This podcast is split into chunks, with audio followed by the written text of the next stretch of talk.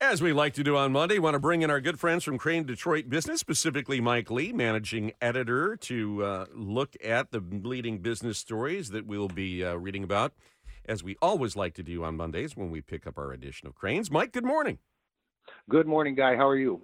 Great. Everybody loves Sheetz, but there's some pushback uh, on those developments. Yeah, this is um, going on around town where we uh, checked in on uh, suburban suburban development, uh, and we've seen a lot of high-profile examples of uh, a pushback by residents um, at, at proposals to to build various things. Sheetz, the gas station chain, uh, which is attempting to uh, to move into Southeast Michigan, is sort of the the headline the uh, headline example here. It's been pushed back in various cities around town: Fraser, Rochester Hills. Uh, their their gas stations are known for their food options, and uh, and and and if you've traveled, um, you know, in the eastern U.S., you probably encountered them. Um, they they're putting in their first gas station in Romulus, um, but the, the the the pushback from the locals who are you know they they the familiar refrains about traffic and and, and other issues is, is part of this. Um, but we've seen it other places as well. Uh, Meijer had uh, been voted down in both Plymouth Township and Farmington Hills. The Plymouth Township uh, store is now they they cut a deal about a week ago, and now it is moving forward. Um, and the Farmington Hills uh, plan is is sort of in limbo until the city council votes. Um, but we, we, the residents who are fighting back on these things, they seem to be winning more often. It's hard to find data to back that up, but it's uh, we've we've had numerous high-profile examples. The big one, big one just last week. We we were all, all excited about the uh, the plan for a Sports Illustrated branded hotel in Ann Arbor. Yeah. Um, and there was a massive pushback from residents there. It was a, a plan to give the developer a, a, parking lot in downtown Ann Arbor and actually help subsidize it through some bonding. Um, and uh, the pushback was such that the council members came out, enough council members came out in opposition, and the developer pulled the plug uh, last week, at least on that site. Um, the folks who are attempting to develop that are still uh, still say they're they're interested in Ann Arbor and Metro Detroit, but they don't have any specific plan going forward. So we'll we'll have to keep an eye on that to see whether that rematerializes or not. Mm-hmm. Okay, Mike. Uh, home prices uh, in Metro Detroit led the country in gains uh, for three months in a row. What's the reason behind this? Yeah, the uh, the, the, home prices eight percent up in uh, the most recent numbers from Case Shiller uh, in from November uh, was the, the average price increase in Metro Detroit, and part of that, big part of that, is just not enough homes coming onto the market, so there's limited supply that drives prices up. Um, realtors around the country say they've seen that that trend start to ease. More and more homes are coming to the market. That so far, local realtors say is not really happening. Uh, is not really happening here. So that's you know it's driving prices up. That's good if you if you own a home. Not so good if you're shopping for a home.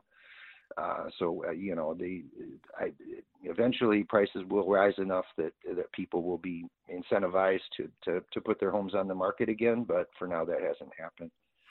Uh, Mike, when it comes to women leading companies here in Michigan, there's progress, but not that much of progress.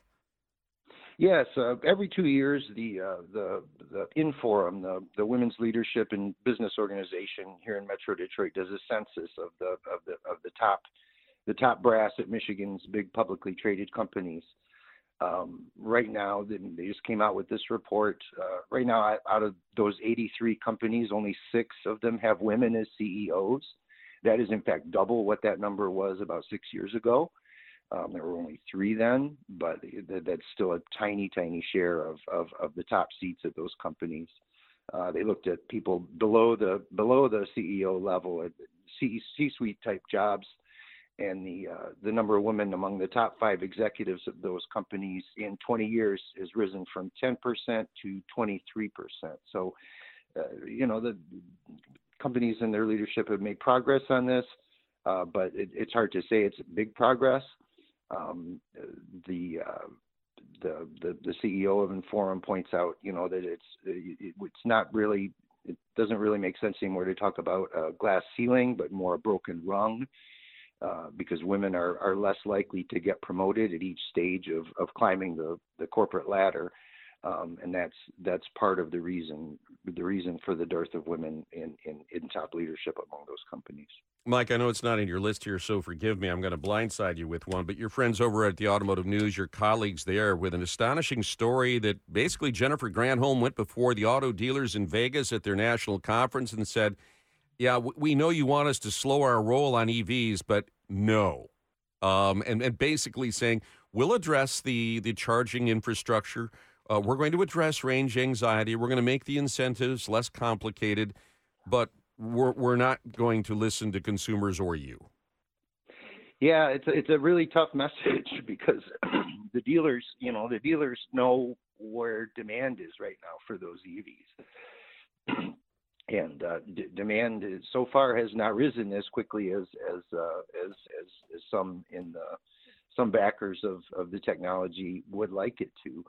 Um, so you know, I, I, think there's a push pull there. Uh, yeah. There, there's you know, this is this is clearly something that's happening, but it's it's it's not. It, it, the automakers and the dealers will all tell you that it's not happening as as quickly as they had uh, they had anticipated. I mean, you you you, have to create uh, the incentive for the buyers to want to buy them, and that is you know that's kind of the bottom line. Well, it, is, and there's a certain tone deafness here. I understanding her saying, "Look, we're, going to dr- address their concerns," but you you still can't create. You can't rewrite the script here for consumers, and consumers have said we're more comfortable in our in this comfort zone here with with IC IC engines.